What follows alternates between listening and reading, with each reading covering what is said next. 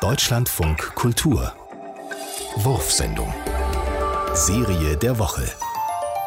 Eigenschaften.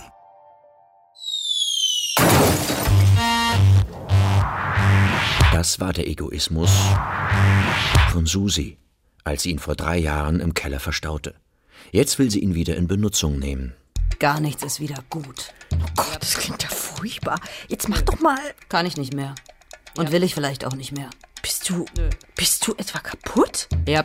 Das ist ja schrecklich. Tja, Susi, das kommt davon, wenn man seinen Egoismus in die hinterste Kellerecke stopft. Jetzt nimm das doch nicht persönlich. Wie soll ich das nicht persönlich nehmen? Tut mir leid, in der Wohnung war einfach kein Platz, aber jetzt nehme ich dich wieder mit nach oben, ja? Nö, jetzt will ich nicht mehr. Nö. Ist Susis Egoismus einfach nur eingerostet oder muss sie ihn entsorgen?